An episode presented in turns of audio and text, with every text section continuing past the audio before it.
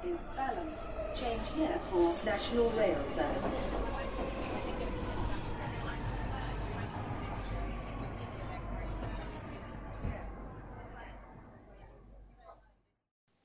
Bine, revenit în stația Londra. Eu sunt Manuel Cheța de la Manuel Cheța punct com și tu asculti podcastul Un Român în Londra. Suntem de data aceasta la episodul numărul o sută optzeci și doi, denumit Cutia Brexitei. În acest episod o sută optzeci și doi vreau să vorbesc despre rolul Brexit în crizele de acum, din U K, bineînțeles, și despre spiritul de comunitate din U K. Înainte de orice, vreau să anunț faptul că podcastul de față este partea Think Digital Podcast Network și că mă găsești pe Podbean, pe iTunes, pe Spotify, pe radio punct com și pe YouTube. Pe radio punct com mă găsești joia undeva pe la ora șase seara. Și, desigur, înainte de a intra în subiectele zilei, trebuie să pomenesc câțiva oameni faini care fiecare dată. De exemplu, discutăm de Rand Hub, care îți oferă suport pentru muncă și în probleme de Brexit, de trei million pe Twitter, care se ocupă de drepturile europenilor. Bineînțeles, merită lăudat și cei de la Centrul FILIA, cei în special cele de la celul, Centrul FILIA, care se ocupă de lupta pentru drepturile femeilor, și de declare punct org, care cumva reunește tot felul de O N G-uri pentru protecția anti-sclavie sau trafic de persoane mai precis. Așadar, Rand Hub, The trei million, Centrul Filia și eclair punct org sunt puncte în care poți să găsești ajutor în tot felul de probleme. Iată-ne la episodul numărul o sută optzeci și doi, unde am început să scot secțiunea de COVID. Până la urmă, toată lumea știe care sunt detaliile legate de COVID, stadiul actual, și cumva încetul cu încetul COVID ajunge o discuție de background, să, zic, să zicem, o discuție de fundal, fără ca mișcările să fie significante în domeniul ăsta. Așadar, ceea ce am făcut eu a fost să scot COVID-ul ca secțiune specială din podcast și mergem pe mai departe. Asta nu înseamnă că COVID-ul nu mai există, că nu mai creează victime, însă lucrurile astea intră puțin pe backburner, cum se spune în limba engleză, sunt cumva mai, mai de fundal. Vorba aia, există un vaccin, există tratamente. Odată la vreo lună, două, aflăm de un medicament nou sau un tratament nou care poate ajuta pe oameni. Acum, dacă vrei să fii protejat, mai ales în lumea civilizată, gen Europa, Europa de vest, uite-te că poți fi protejat. Și așa că acum multe chestiuni care se întâmplă, se întâmplă în țările mai sărace, unde accesul este mai dificil și atunci, bineînțeles, și situația este mai complicată pe acolo. În momentul de față, în U K, situația nu este chiar așa de, să zicem, complicată sau supărătoare din punct de vedere al COVID-ului. Răul mare care s-a putut să face, s-a făcut. Dar e posibil ca, să zicem, secțiunea asta să revină într-o lună, două, când deja începe sezonul de iarnă de gripă și probabil valul patru de COVID. A început școala în U K de imediat o lună de zile și n-am auzit un, de, un spike extraordinar de mare în ceea ce privește îmbolnăvirile. Dacă te duci pe Google și scrii coronavirus data gov U K, te poți duce pe site-ul guvernului, uite, Daily Summary, și te uiți la cazuri. Și acolo la cazuri, dacă te poți uita, există în momentul de față, dacă stau să mă uit bine, Un, un spike. Dar la un moment dat a fost un spike în perioada lui iulie, după aia un alt spike mare pe patru septembrie și acum au scăzut și sunt destul de, de jos. Și gândește-te că cumva au rămas comparativ cu perioada lui iulie-august, ceva de genul ăsta. Și chiar dacă numărul de cazuri sunt foarte multe, de exemplu, cei mai mulți care se îmbolnăvesc în perioada asta sunt cei care nu sunt vaccinați și chiar dacă sunt bolnavi care s-au vaccinat, nu sunt la fel de grave, să zicem, condițiile sau simptomele. Și așa că, în momentul de față, vezi, când te uiți aici, numărul de morți este mult mai mic, o sută cincizeci pe zi, față de cum era în valul doi, care erau patru sute cincizeci, ori în valul trei, când se ajunsese și la o mie trei sute pe zi. Așa că, încă există, încă este suficient de mare, dar nu într-un mod în care să fii alarmat. Gândește-te că în perioada asta sunt alte probleme mai mari cu care se ocupă, să zicem, oamenii, mai ales că au de suferit de pe urma șirului lung de crize în care, cu care se confruntă U K-ul în momentul de față. Bineînțeles că de fiecare dată trebuie să aduc aminte că o criză în U K nu are exact același efect ca o criză în România. Dacă în U K li se taie niște bani, o sută doi de lire pe an din, din venitul pe care îl mai au sau ceva de genul ăsta, în România să știi că efectul va fi mult mai mare. De obicei în țările de rang doi și mai, și mai jos, așa, când vine criza, atunci lovește puternic. În U K lovește, bineînțeles, destul de puternic, dar în niciun caz cum, cum percep și cum vor resimți oameni în România, oamenii în România, așa, efectul unei crize. Și că tot discutăm despre crize, uite-te că, bineînțeles, am aici chiar pregătit un subiect, rolul Brexit în crizele de acum. Bineînțeles, în momentul de față, U K-ul se confruntă cu mai multe crize. Să facem așa o, o paranteză, ca să zic așa. Îți dai seama, înainte parcă nu m-aș fi interesat subiectele astea, dar acum mă interesează pentru că, de exemplu, este bine să știu ce se întâmplă și care este problema, ca să nu fiu luat prin surprindere legat de faptul că vor crește prețurile la mâncare cu zece până la cincizeci la sută. Ca o chestie interesantă, ca o anecdotă, te poți uita și dacă ții minte prețurile mâncărurilor din două mii cincisprezece versus două mii douăzeci și unu, o să-ți dai seama că mai toate mâncărurile, mai toate cumpărăturile pe care le faci în supermarketuri au crescut prețurile undeva între zece până la o sută la sută. Prețurile s-au dublat. Și o să-ți dai seama prin șmecherile pe care le fac ăștia la magazin. De exemplu, ai niște rondele din asta de carne de la Lidl, înainte erau șase, acum sunt doar cinci. Plătești aceiași bani, dar sunt cinci, nu mai sunt șase. Brânza era mai mult în cutie, au scăzut cantitatea, au menținut prețul. Îți dai seama, deci așa te, te, te fraieresc oamenii ăștia să crezi că cumva nu, nu e un efect, un efect prea mare, dar lună de lună, să zicem semestru pe semestru, întotdeauna au crescut prețurile din două mii cincisprezece încoace. Mai precis, după ce a fost votat Brexit-ul. Și toate firmele astea, toate supermarketurile din U K, ori s-au pregătit, ori, au, ori și-au dat seama că până la urmă va fi mai complicat. Și gândește-te că creșterea de prețuri va fi în continuare. Așa că, până la urmă, când te uiți că anumite prețuri vor fi mai mari la produse, să nu te miri. De-aia mă uit să știu care este treaba cu crizele astea toate la un loc. Și sunt vreo câteva crize. De exemplu, ai criza combustibilului și m-a distrat. În momentul în care am auzit că ministrul, ministrul transporturilor din U K, Grant Shapps, Shapps a spus oamenilor să nu se panicheze că există petrol, am știut în secunda doi că oamenii se vor panica și vor lua petrol. Pentru că cumva lumea a învățat. Când auzi de la politicieni, nu știu dacă neapărat de la politicieni în genere în U K, că n-am trăit să văd și cum sunt laburiști la conducere, dar cel puțin de când sunt conservatorii din două mii cincisprezece două mii șaisprezece încoace, când vin ăștia din guvern și spun nu te panica, oamenii vor face exact aia, se vor panica. Și cu cât uh, se bal mai tare în piept ăștia de la guvernare, că nu trebuie să te panichezi, că totul este sub control, cu atât panica este și mai mare în U K. Și uite că în momentul de față, ci că există suficient de mult combustibil la rafinării, nu ai camioane uh, suficiente să aduci acel combustibil la locul de distribuție. Și ce se întâmplă? Sunt foarte mulți oameni care așteaptă cu mașinile personale în rânduri alea lungi de o sută, două sute, cinci sute de metri la benzinărie ca să reușească să prindă ceva.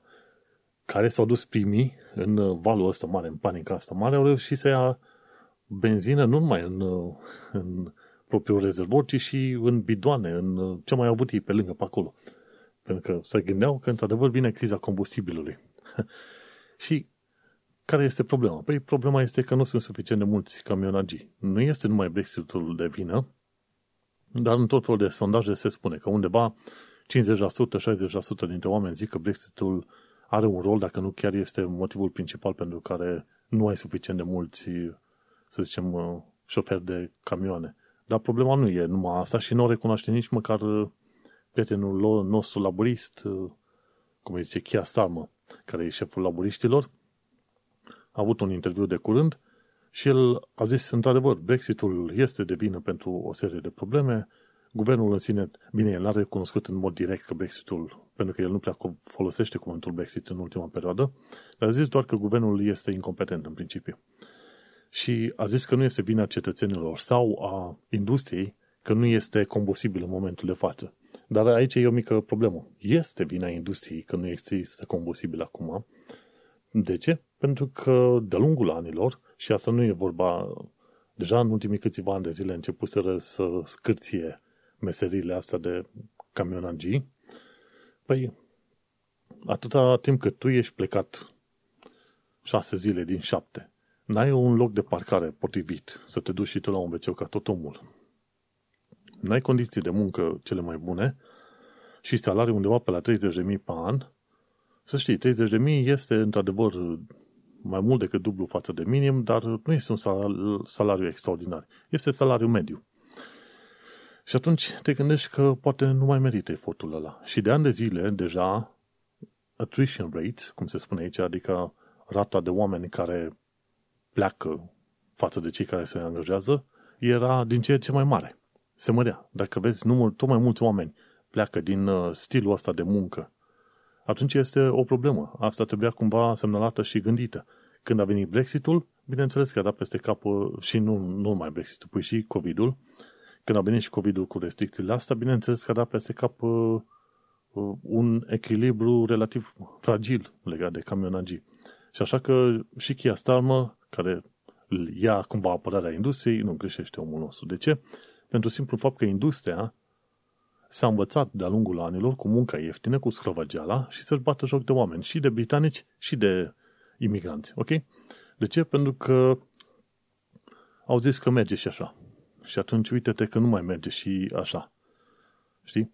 La un moment dat aveam o discuție cu cineva și era pe marginea aia cu, să zicem, imigrație necontrolată. Ce te faci cu imigrația asta necontrolată? Și am spus, mă, oamenii oricum vor migra de fiecare dată. Se vor duce de la mai rău la mai bine. Deci n-ai ce să faci.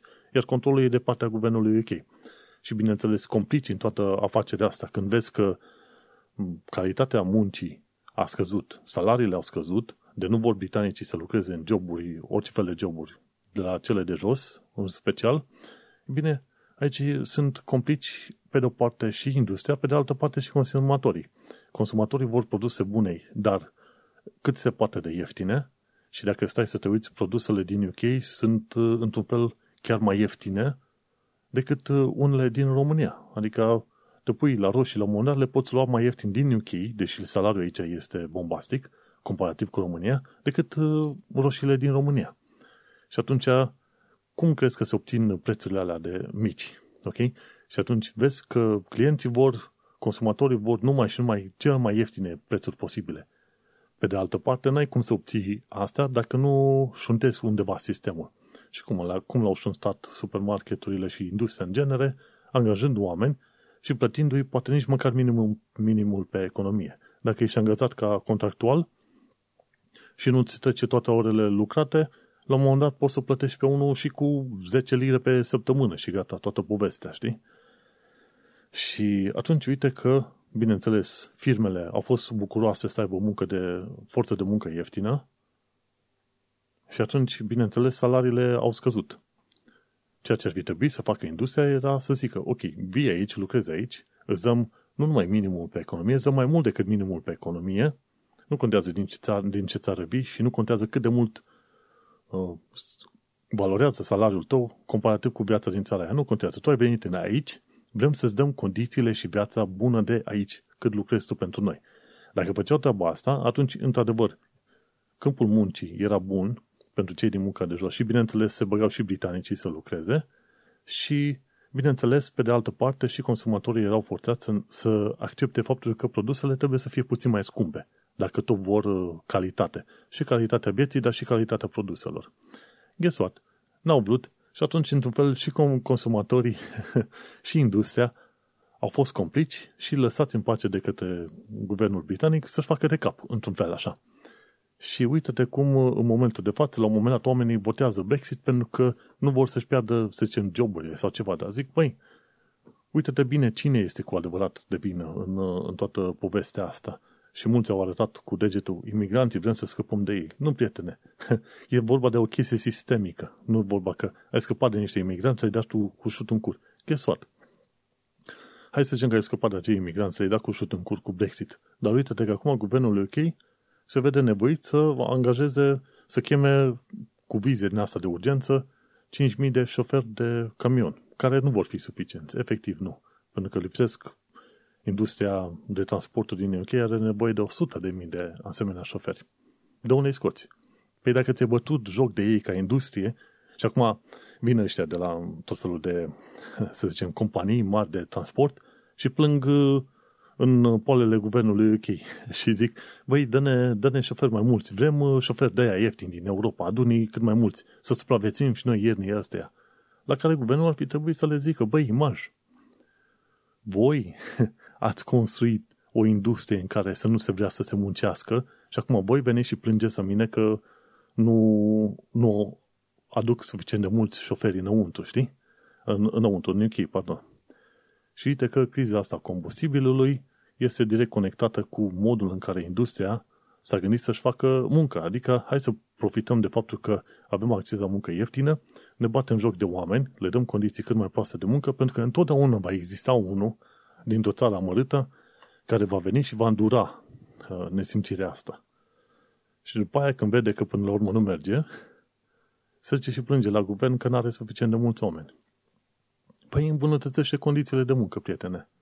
Și salariile, și atunci se discută altfel. Este o problemă care putea fi prevăzută, cum se zice, la toate canalele astea, la B B C, Sky News, și este o problemă care putea fi rezolvată de mai de mult timp. Așa că criza asta combustibilului, care se pare că va mai dura și va duce și la creșterea prețurilor la mâncare și ce vrei tu, putea fi evitată. Și nu aveai nevoie. Cumva se ajungea într-o, chiar și fără Brexit, cumva se ajungea în punctul ăsta, pentru că oamenii deja început să, să fie plictisiți de modul în care erau tratați. Și după aia aici ajungem la criza energiei electrice. O a doua problemă a cutiei Brexitei, că de-aia am și spus aici, cutia Brexitei. Și aici discutăm de faptul că curentul electric, așa, în gros, va crește patru-cinci ori, de patru-cinci ori. Dar n-au voie să-ți ceară la factură mai mult de cincizeci la sută. De exemplu, dacă ai plătit cincizeci de lire pe lună la curent electric, n-au voie să-ți ceară mai mult de șaptezeci și cinci, ceva de genul ăsta. Și, ok, putem să ne mai calmăm așa, să nu ne speriem, pentru că nu o să ajungem să plătim de patru-cinci ori mai mult curentul electric. Una dintre probleme este Brexit-ul. De ce? Pentru că atunci când ai avea nevoie de curent electric, ai putea, de energie electrică, ai putea cere de la Danemarca, Suedia, Norvegia, bineînțeles și Franța, numai că, dar fiindcă mai ești în piața comună, prioritate pentru Danemarca, Norvegia și Suedia este să trimite energia electrică către Uniune, nu către U K. Înțelegi? Și, bineînțeles, era un cablu care conecta Franța cu U K și, cumva, în zona de legătură cu U K-ul a avut loc o, un incendiu, o distrugere, ceva, și nu mai e curent electric de acolo. Și, bineînțeles, ci că se pare că de un an și ceva, zona Scoției nu, nu a mai generat așa de multă energie eoliană. Și uite cum se combină problemele astea de, în momentul de față, chiar este numită pe bună dreptate în U K, criza energiei electrice. Din fericire, nu, nu vor plăti oamenii mai mult decât, să zicem, probabil cât cincizeci, cinci sute, șase sute de lire în plus pe tot anul la curentul electric.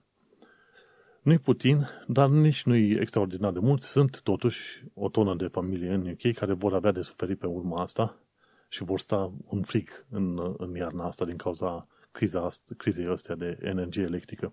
Din nou, ajungem la, la mica mirare pe care o avem întotdeauna și anume, într-o țară bogată, cum se poate că există milioane de oameni săraci? Uite că, că există și e o chestie sistemică, efectiv. Și, bineînțeles, probabil pe undeva, cumva, odată cu Brexit-ul și cu COVID-ul ăsta, se va găsi o soluție. Nu știu. Ei, criza lipsei de mâncare e mai interesantă. Acum, nu știu dacă neapărat va fi o lipsă de mâncare acută, așa, care apare numai pentru o perioadă, sau dacă nu, cumva, va fi ceva pe, o term- pe termen mai lung, ceva cronic. Acum, întrebări, întrebarea mea este, de exemplu, ce se întâmplă cu produsele care ne-ar interesa pe noi, gen lapte și ouă. Nu mă interesează curcani, dar deși se știe că este foarte probabil că în perioada Crăciunului să nu, să, să nu fie suficient de mulți curcani. Pentru că n-ai, n-ai transport, n-ai cum să transporti. Deja oamenii au început să se plângă de faptul că la azi te duci și pe anumite zone nu mai sunt produse. Așa că se pare că ne așteaptă o iarnă foarte interesantă acum, în, în iarna lui două mii douăzeci și unu, cu o criză, nu neapărat o criză foarte mare, dar fie, va fi o criză de mâncare. Gândește-te, noi venim, fiind veniți din România, crescuți în anii nouăzeci, știm să mâncăm un cartof fiert cu niște ulei și cu sare, ne reducem și ne descurcăm, înțelegi? Pentru ei aici va fi totuși puțin mai dezastros, dacă să ajungem punctul ăla. Dar ca idee, și în situațiile cele mai drastice și culmea, există totuși O N G-uri care să dea de mâncare, sau în cel mai rău caz, bineînțeles, sunt rezervele de stat ale U K, că nu, au și propriile lor grânare și alte chestii care pot, cu care, prin care pot ajuta populația. Nu, cum am zis, crizele din U K nu vor fi atât de mari și de dureroase pe când sunt crizele suferite în România. Cine a trăit în anii nouăzeci știe ce a însemnat viața din România. O parte din oameni a fost ok, dar o altă parte au avut de suferit enorm. Când trebuia să te duci acasă să mănânci, ce știu, ceai cu pâine și cu zahăr, că asta era tot ce ai pe acolo. Înțelegi? Deci sunt oameni care au trăit viața, viața aia. Bun, și ce, mai, ce ne mai aduce cutia asta a Brexit-ei, ca să zic așa? Uite, ne mai aduce încă o chestie, ci că este dificil de călătorit în perioada asta din Uniune către U K, pentru că companiile aeriene, aeriene pardon, nu știu regulile de intrare în U K. Și de la unu octombrie, respectiv în trei zile de acum încolo, acum episodul este înregistrat în, în data de douăzeci și opt septembrie două mii douăzeci și unu. Din data de unu octombrie, în două-trei zile încolo, nu mai ai voie să vii cu buletinul în U K ca turist, de exemplu.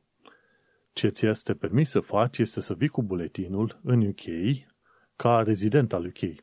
Sunt unii oameni care și-au făcut pre-setter și setter status pe buletin. Pe de o parte, o greșeală foarte mare, pentru că dacă vrei să te ducă capul pe relația cu țările străine, întotdeauna este bine să ai pașaportul, chiar dacă ei zic că ți acceptă, să zicem, buletinul. Nu, pașaportul, frate. Și de la bun început, oamenii trebuiau să-și facă setter status pe pașaport, nu pe buletin, nu pe act de identitate.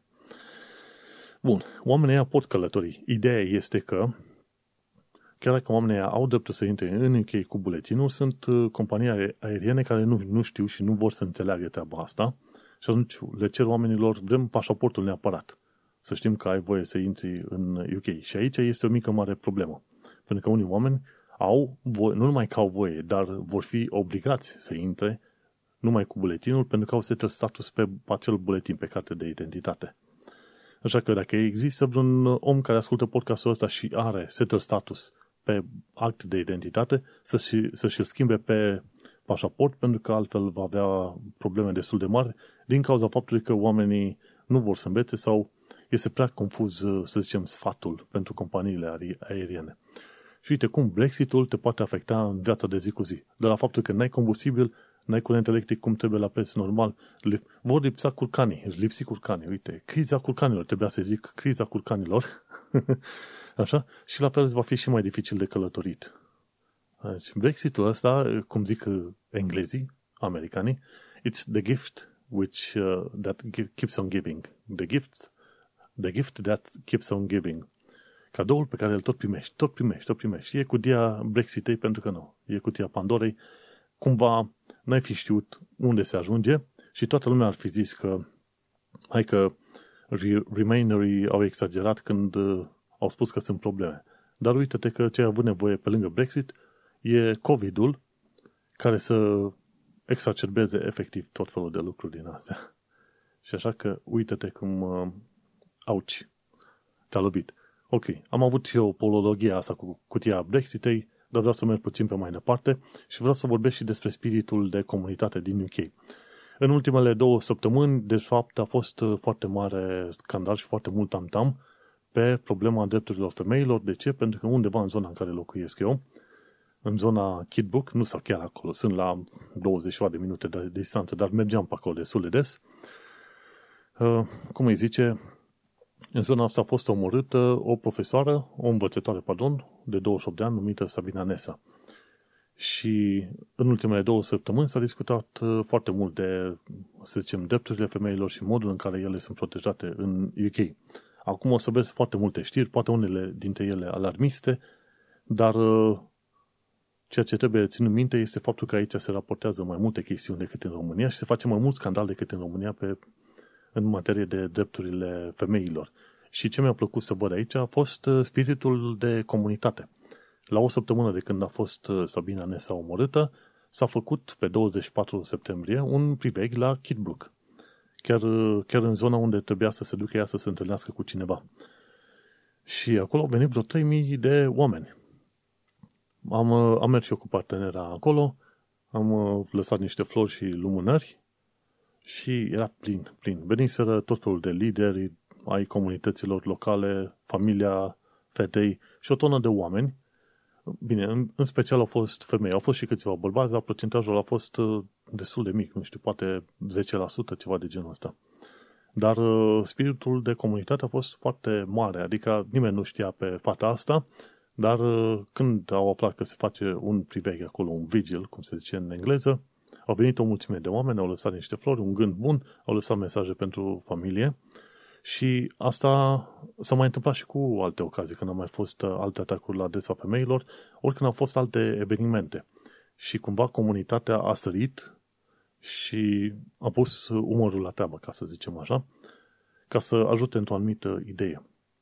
Și în U K asta îmi place, este un spirit de comunitate destul de bine pus la punct. Chiar unul dintre, să zicem, punctele cheie pe care îl vei învăța în Life in the U K test este tocmai acela să ajuți și să susții comunitatea. Deci una dintre valorile care sunt promovate în acea carte sunt exact asta, susținerea comunității. Și în cazul Sabinei, se pare că au arestat un, un suspect principal, vedem ce detalii se mai află în viitor. O mulțime de oameni se sperie în principiu când este vorba de un atac din partea unui străin.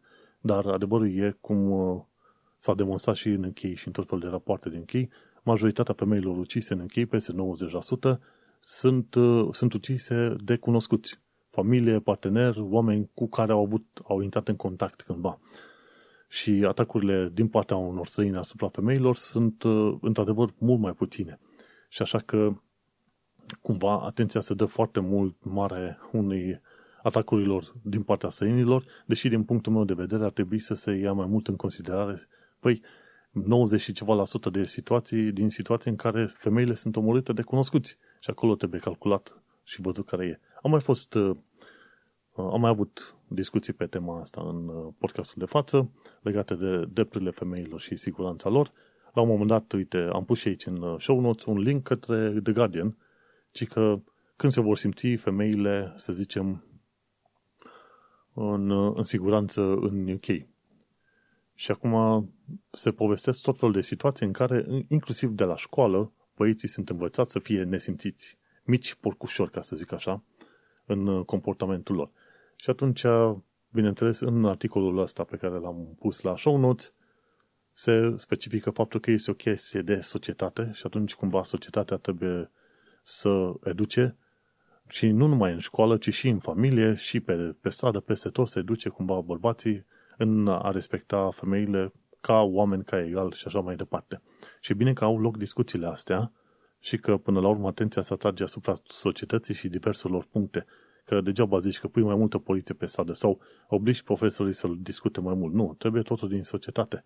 Și oameni acasă, și la magazin, și la școală, în toate mediile de lucru, inclusiv la muncă, vezi cu mișcarea Me Too, e, e bine în așa fel încât oamenii să se comporte mai normal cu cei din jurul lor. Vorba aia. Dacă ție nu-ți place ceva, nu fă altuia. Și cam asta e singura regulă care trebuie aplicată în relațiile între oameni în genere, nu numai între bărbați și femei. Știi, dacă tu vii acasă și nu ți-ar conveni ca, de exemplu, partenera să pună picioarele pe, pe masă, să se uite la televizor toată ziua, când tu, găte, tu, când tu ar trebui să gătești și să cureți în casă, probabil nu ar fi ok ca tu să ai comportamentul ăla, știi? Vorba aia, ce ție nu-ți place, altuia nu-i face. Și cred că asta ar fi regula generală. de discutat și în cazul ăsta. Și vorba aia, în continuare, rămân, să zicem, plăcut surprins de spiritul de comunitate din, din U K. Ok, am avut de discutat destul de multe. Prima parte a podcastului s-a terminat. Această parte va fi difuzată la radio punct com, joi pe la ora șase seara. Pentru cei ce vor să asculte podcastul pe mai departe, să nu uite să intre pe manuel cheța punct com. Succes! Desigur, ca de fiecare dată, uite că avem o secțiune în podcastul nostru, învață limba engleză și cultura britanică. Am un singur link, ci că despre multele nume ale U K. Și ci că este un nume mai interesant care este aplicat în loc de Britain, îi zice Blighty. Și nu știam de termenul ăsta de curând, dar se pare că e un termen provenit dintr-o chestie uh, răsinterpretată de undeva din limba indiană combinată cu engleză. Și Blighty, un fel de endearment, cum se zice, la adresa Marii Britanie. E un termen chiar foarte fain. Și îi zice așa, Blighty, Blighty. Interesant. La fel, tot ca de fiecare dată, uite că avem o chestie de discutat și anume informații practice. Că tot discutam de chestiuni de siguranță personală, uite, un fel de radar online în materie de criminalitate este WalkSafe. Este o aplicație, walksafe punct i o, găsești acolo tot felul de link-uri pentru iOS, Android, ce vrei tu pe mai departe și îți arată infracțiuni sau tot felul de chestiuni raportate poliției metropolitane. Nu știu acum dacă se aplică și pentru, să zicem, alte orașe, dar în principiu pe Londra am văzut că au tot felul de rapoarte și vezi în zona ta câte chestiuni au fost raportate comparativ cu alte zone. Și acolo o să vezi chiar foarte bine.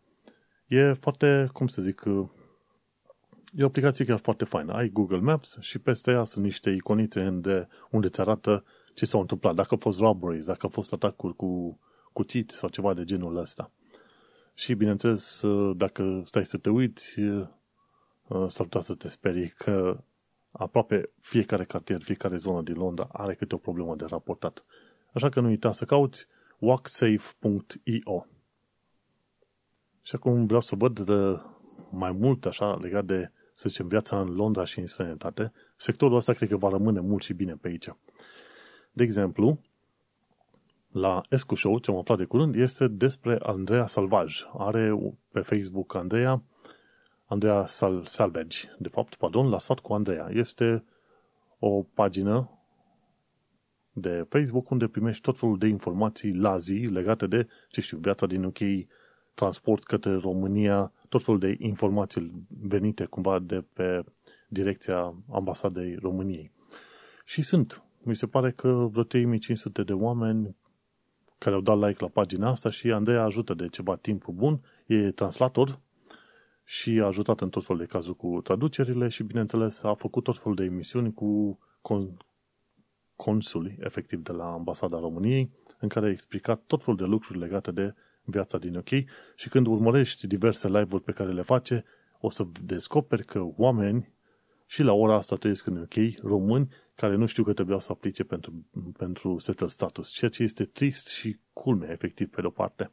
În fine, Andreea Salvaj are un interviu la Escu Show, două ore, foarte interesant și îți povestește de viața ei venită aici în două mii șapte prin firma din asta de îngrijit la azilul de bătrâni, așa cum venise și Ionescu, care face Escu Show. A avut o experiență de muncă pe aici, îți dai seama, din două mii șapte până acum sunt paisprezece ani imediat.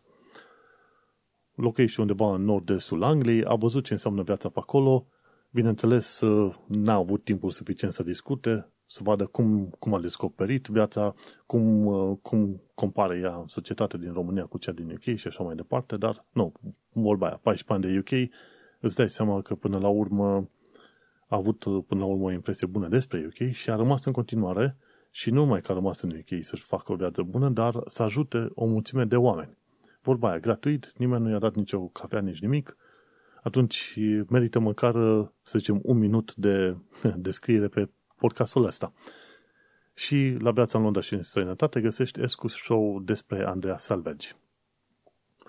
E tipul ăsta pe care îl urmăresc, Evan Edinger, a plecat din Londra, s-a mutat în Liverpool și a explicat anumite chestiuni care îi plac lui în Liverpool și care nu-i plac, bineînțeles, în Liverpool.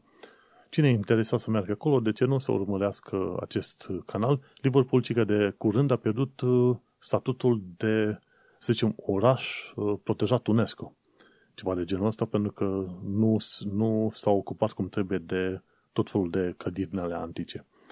În fine, până pe de altă parte, oamenii, foarte mulți oameni laudă Liverpoolul. De ce nu? Ți se pare interesant? Why not? Vizitează, vezi, plimbă-te. O să merg și eu în vizită, vreau să vizitez fiecare oraș mare, și Liverpool, și Manchester, și Belfast, și tot ce vrei tu pe acolo, și Bristol, și ce vrei tu. Aș vizita, măcar să-mi, să-mi fac o mică impresie. Și viața în Londra mai are încă un subiect, respectiv, hai la Marble Arch, Arch Mount. Știi, dealul ăla pe care l-au ridicat ăștia pentru vreo șase milioane de lire, care i-a, i-a ridiculaz, ridiculizat pe ăștia de la Westminster City Council. Se pare că de mai nou, în interiorul dealului respectiv, e o expoziție de lumini și pare mișto. Așa că vreau să merg și pe Mount și, pe, și în interior ca să văd luminile alea, tocmai pentru că a fost atât de mult scandal în jurul proiectului ăsta. Să văd și eu despre ce este vorba acolo. Așa că te poți duce, dacă te plictisești, du-te la capătul străzii Oxford Street, acolo unde e Marble Arch, unde se intersectează cu Hyde Park, și găsești Marble Arch Mount, un deal acolo artificial și poți să te urci la înălțime sau, dacă nu, vezi luminile din interior. Mi se pare că trebuie să plătești să mergi și la înălțime și în interior. Nu contează, o experiență one in a lifetime, ca să zicem așa, nu este prea, prea rea, ca să zic. Adevărul e că găsești foarte multe puncte de atracție în U K, în U K, efectiv în Londra, încât, zicând așa, once in a lifetime, ar putea cheltui poate câteva mii de lire, ducându-te în tot felul de puncte din astea mai interesante. Dar, de exemplu, uite, plătești treizeci și cinci de lire să te duci pe vârful Shard, de Shard, clădirea aia înaltă, dar va fi gratuit să te duci la Sky Gardens în walkie-talkie, în clădirea walkie-talkie. Și atunci depinde de văzut. Dacă prinzi și oferte și locuri faine, sunt situații în care chiar nu trebuie să plătești o groază de bani.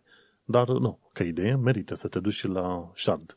Etajul cât nouăzeci, ceva de genul ăsta, la o, o înălțime de vreo trei sute de metri, oamenii vezi mici ca furnicile de acolo. Și așa că sunt locuri în care merită într-adevăr să te duci, dar va trebui să ai și niște bani pregătiți. Uite, aș vrea să mergem într-o zi și la B T Tower, unde au restaurantul ăla care se îmbute la trei sute șaizeci de grade. Pare interesant, mă ajunge și pe acolo, chiar dacă trebuie să plătești. Și înainte să închid șandamaua, cum se spune, vreau să vorbesc câteva lucruri despre actualitatea britanică și londoneză. Un lucru foarte tare, efectiv foarte tare, și mai văd că mai fac ăștia britanicii, e călătoritul ăsta, să zicem, peste o, Oceanul Atlantic. De exemplu, pușcașul marin Dave Bell, britanic, a văslit din S U A până în U K, bineînțeles. O barcă specializată, dar uite, a văslit din S U A până în U K, a făcut bășiș la mână de numai. Foarte interesant omul și foarte curajos, ca să zic așa. Și mai au oameni pe aici care fac chestiile astea. Omul care s-a dus în jurul U K-ului, de exemplu, pe jos. Altul care a mers cu bicicleta în jurul U K-ului și tot felul de oameni din ăștia care fac. Și apoi vine B B C-ul și mai face câte un reportaj despre ei și zice, uite, omul ăsta chiar e dedicat pentru ceea ce face. Și e o, o inspirație, într-adevăr. Eu nu știam, de exemplu, că, într-adevăr, poți să vâslești, să treci totul oceanul, efectiv, din, din zona New Yorkului, să vii în U K. N-am, nu credeam că se poate, e posibil așa ceva. Uite, că omul ăsta, Dave Bell, a arătat că se poate. Ce mai aflat de curând? Guess what? Românii noștri sunt celebri, dar și pentru lucruri rele și pentru lucruri bune. Uite, de exemplu, acum pentru chestii rele, ci că treisprezece români au fost arestați pentru trafic de persoane în U K, pe chestii de sclavie modernă. Și de curând am aflat că, de fapt, ăștia care au fost arestați pentru trafic de persoane erau din zona Târlungeni, Brașov. Chiar de prin zona în care am locuit eu înainte să vin aici în U K. Și luau oameni din Târlungeni, este o comună lângă Brașov. Luau foarte mulți oameni și îți poți da seama că erau cam dintre aceiași oameni cumva folosiți la cerșit. Discutăm aici de clanurile de țigani. Și în Brașov se găsesc destule. Sunt țigani care vin din Zănești, din Târlugeni sau, dacă nu, vin din zona Săcele, Gârcini. care vin la cerșit în, în Brașov. Este crimă organizată în toată regula, poliția mișcă efectiv nimic. Nu are, n-au, n-au făcut mișcare și n-au arestat pe nimeni. Și acum ăștia, de la crimă organizată, care se ocupă de chestii din asta de cerșit, au trecut one level up. Ok, hai că luăm oameni nevoiași din localitatea asta și o obligăm să muncească în U K. Pe bani de nimic, sau poate chiar deloc, îi, îi țineau câte douăzeci într-o cameră, ceva de genul ăsta, foarte mult. O nesimțire extraordinar de mare. Care este faza? Românii arestați în Londra sunt șanse mari că vor face și ceva închisoare. Românii arestați în România sunt sigur că nu vor face închisoare, pentru că ce se întâmplă? România este foarte slabă la implementarea, la aplicarea legii și la protecția drepturilor oamenilor. Și nu discutăm aici că țiganii au obligat pe alți țigani să muncească. E, e inuman și incorect, indiferent de ce nație ai și tu și pe, de orice fel de etnie, religie, ce vrei tu pe acolo, este urât. Și este foarte nașpa să se întâmple o chestie din asta. Pentru că vorba aia, în U K dacă vii, este bine să fii respectat ca om, să fii plătit corect și să vezi mai departe liniștit de viața ta, nu să fii tratat ca un uh, sclav.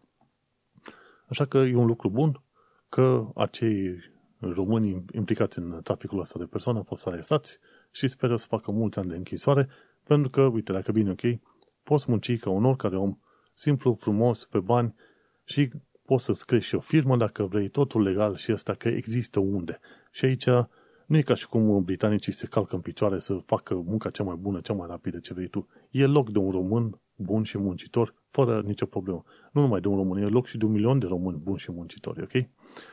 Mergem mai departe.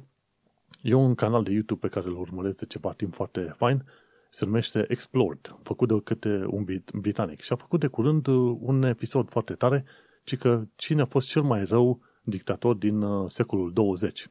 Bineînțeles, îl ai pe Stalin, îl ai pe Hitler, îl ai pe Mussolini și omul nostru a trecut în lista lui, inclusiv pe Ceaușescu. Și a făcut o, o dezvăluire omul nostru și a zis așa, moștenir, moștenirea lui Ceaușescu, ci că o sută șaptezeci de mii de copii ținuți ca animalele în orfelinatele din România.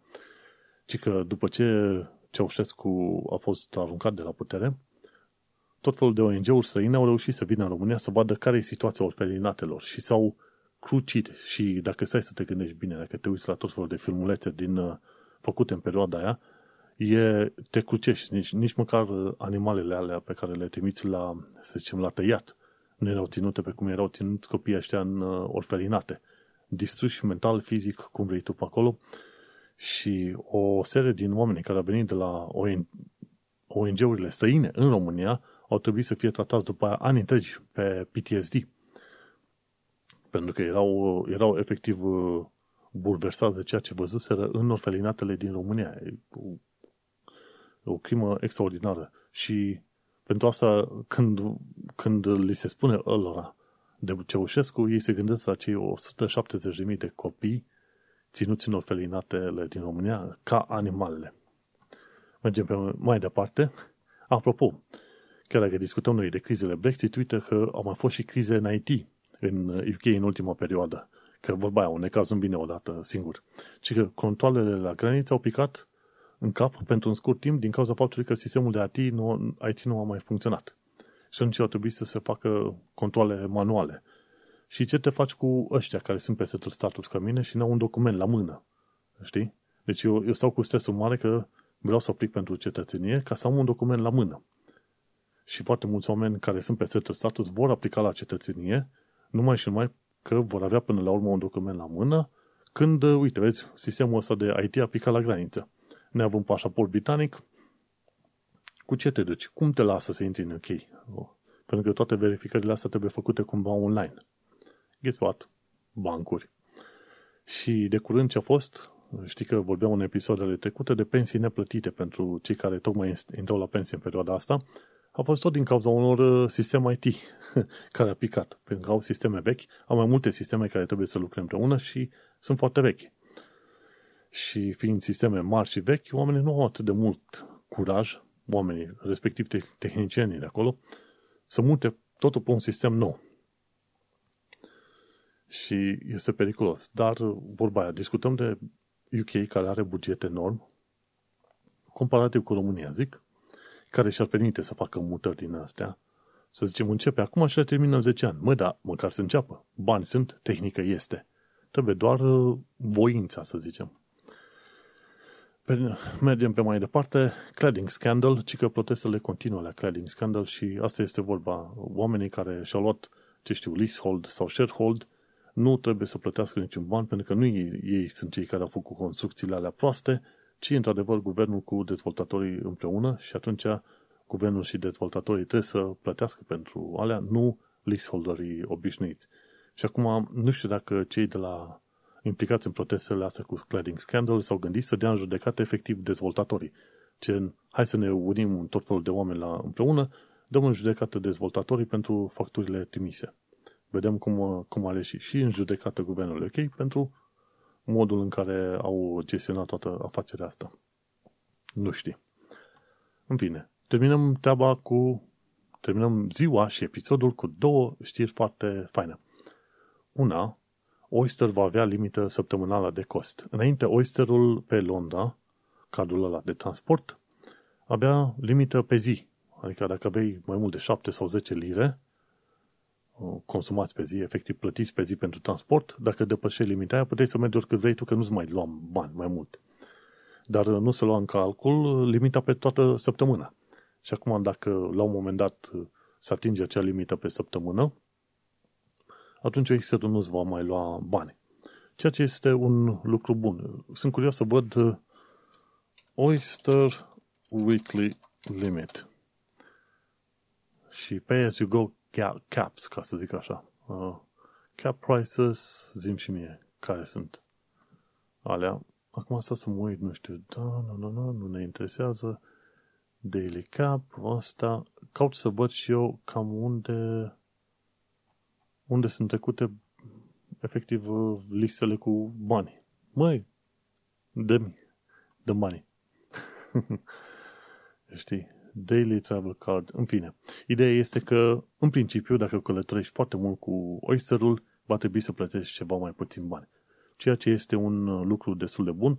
Transportul nu este chiar ieftin, dar nici extraordinar de scump, pentru că T F L-ul, să zicem, transportul public este destul de bine organizat, destul de la timp, curat, accesibil pentru foarte mulți oameni, așa că merită un ban dat acolo, vorba aia, pentru un transport fain. Ci că New Yorkul nu are transport atât de scump ca aia Londra, dar în schimb și transportul public, mai ales cu metroul în New York, este um, execrabil, aproape, dar cam așa se plâng foarte mulți oameni că este foarte urât. Pe când în Londra, când vii cu, faci transportul public, în afară de aglomerație extraordinar de mare, în principiu, transportul public este chiar ok. Și ultima chestie, pe ziua de astăzi, Bond is here! Adică, pe data de treizeci septembrie, respectiv în două zile de acum încolo, va fi prezentat noul Bond, noul film Bond, în, să zicem, să zicem, cât este, No Time to Die. Așa se numește asta, No Time to Die, noul film Bond. Și mi se pare că a intrat în anul douăzeci și cinci, în al douăzeci și cincilea film, Bond, sau în anul douăzeci și cinci. N-am reu- reușit să înțeleg prea bine. Da, nu e, nu e în anul douăzeci și cinci, ci e al douăzeci și cincilea film Bond, efectiv. Și ultimul în care tipul ăsta, Craig, Daniel Craig, uh, joacă pe, în rolul de James Bond. Mi se pare că Daniel Craig a jucat rolul de James Bond în ultimii cincisprezece ani. Respectiv din două mii paisprezece încoace, două mii patru încoace, pardon. În locul lui va veni altceva și se bănuiește că următorul agent Bond va fi o femeie. Și se pare că modul în care era prezentat Bond în tot felul de filme din astea de-a lungul timpului reflecta cumva societatea din care făcea parte. Bond inițial era sexist, stâmpit, nesimțit, poate chiar și puțin violator. În anii șaizeci, când era prezentat Bond. Bondul de acum este un om mai... mai sensibil la, la realitățile de zi cu zi și se comportă mai altfel și mai ok față de femei, de exemplu. Și asta e, cumva Bond a evoluat cu, evoluat cu societatea, tocmai de aceea zic oamenii că următorul Bond s-ar putea să fie o femeie de culoare, de exemplu. Și așa că premiera va fi pe treizeci septembrie, noul film Bond se numește No Time to Die, Bond în sine ca film este zero zero șapte, pardon, este a intrat în anul, imediat în anul șaizeci de când a fost uh, creat. Și filmul ăsta a fost, uh, să zicem, amânat, adică premiera a fost amânată timp de optsprezece luni, un an și ceva, din cauza asta, din cauza COVID-ului, bineînțeles.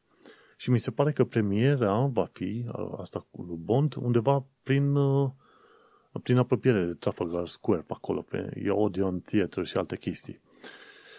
În, chiar în centrul Londrei, bineînțeles. Și se presupune că No Time to Die va avea un box office foarte bun. Acum rămâne de văzut.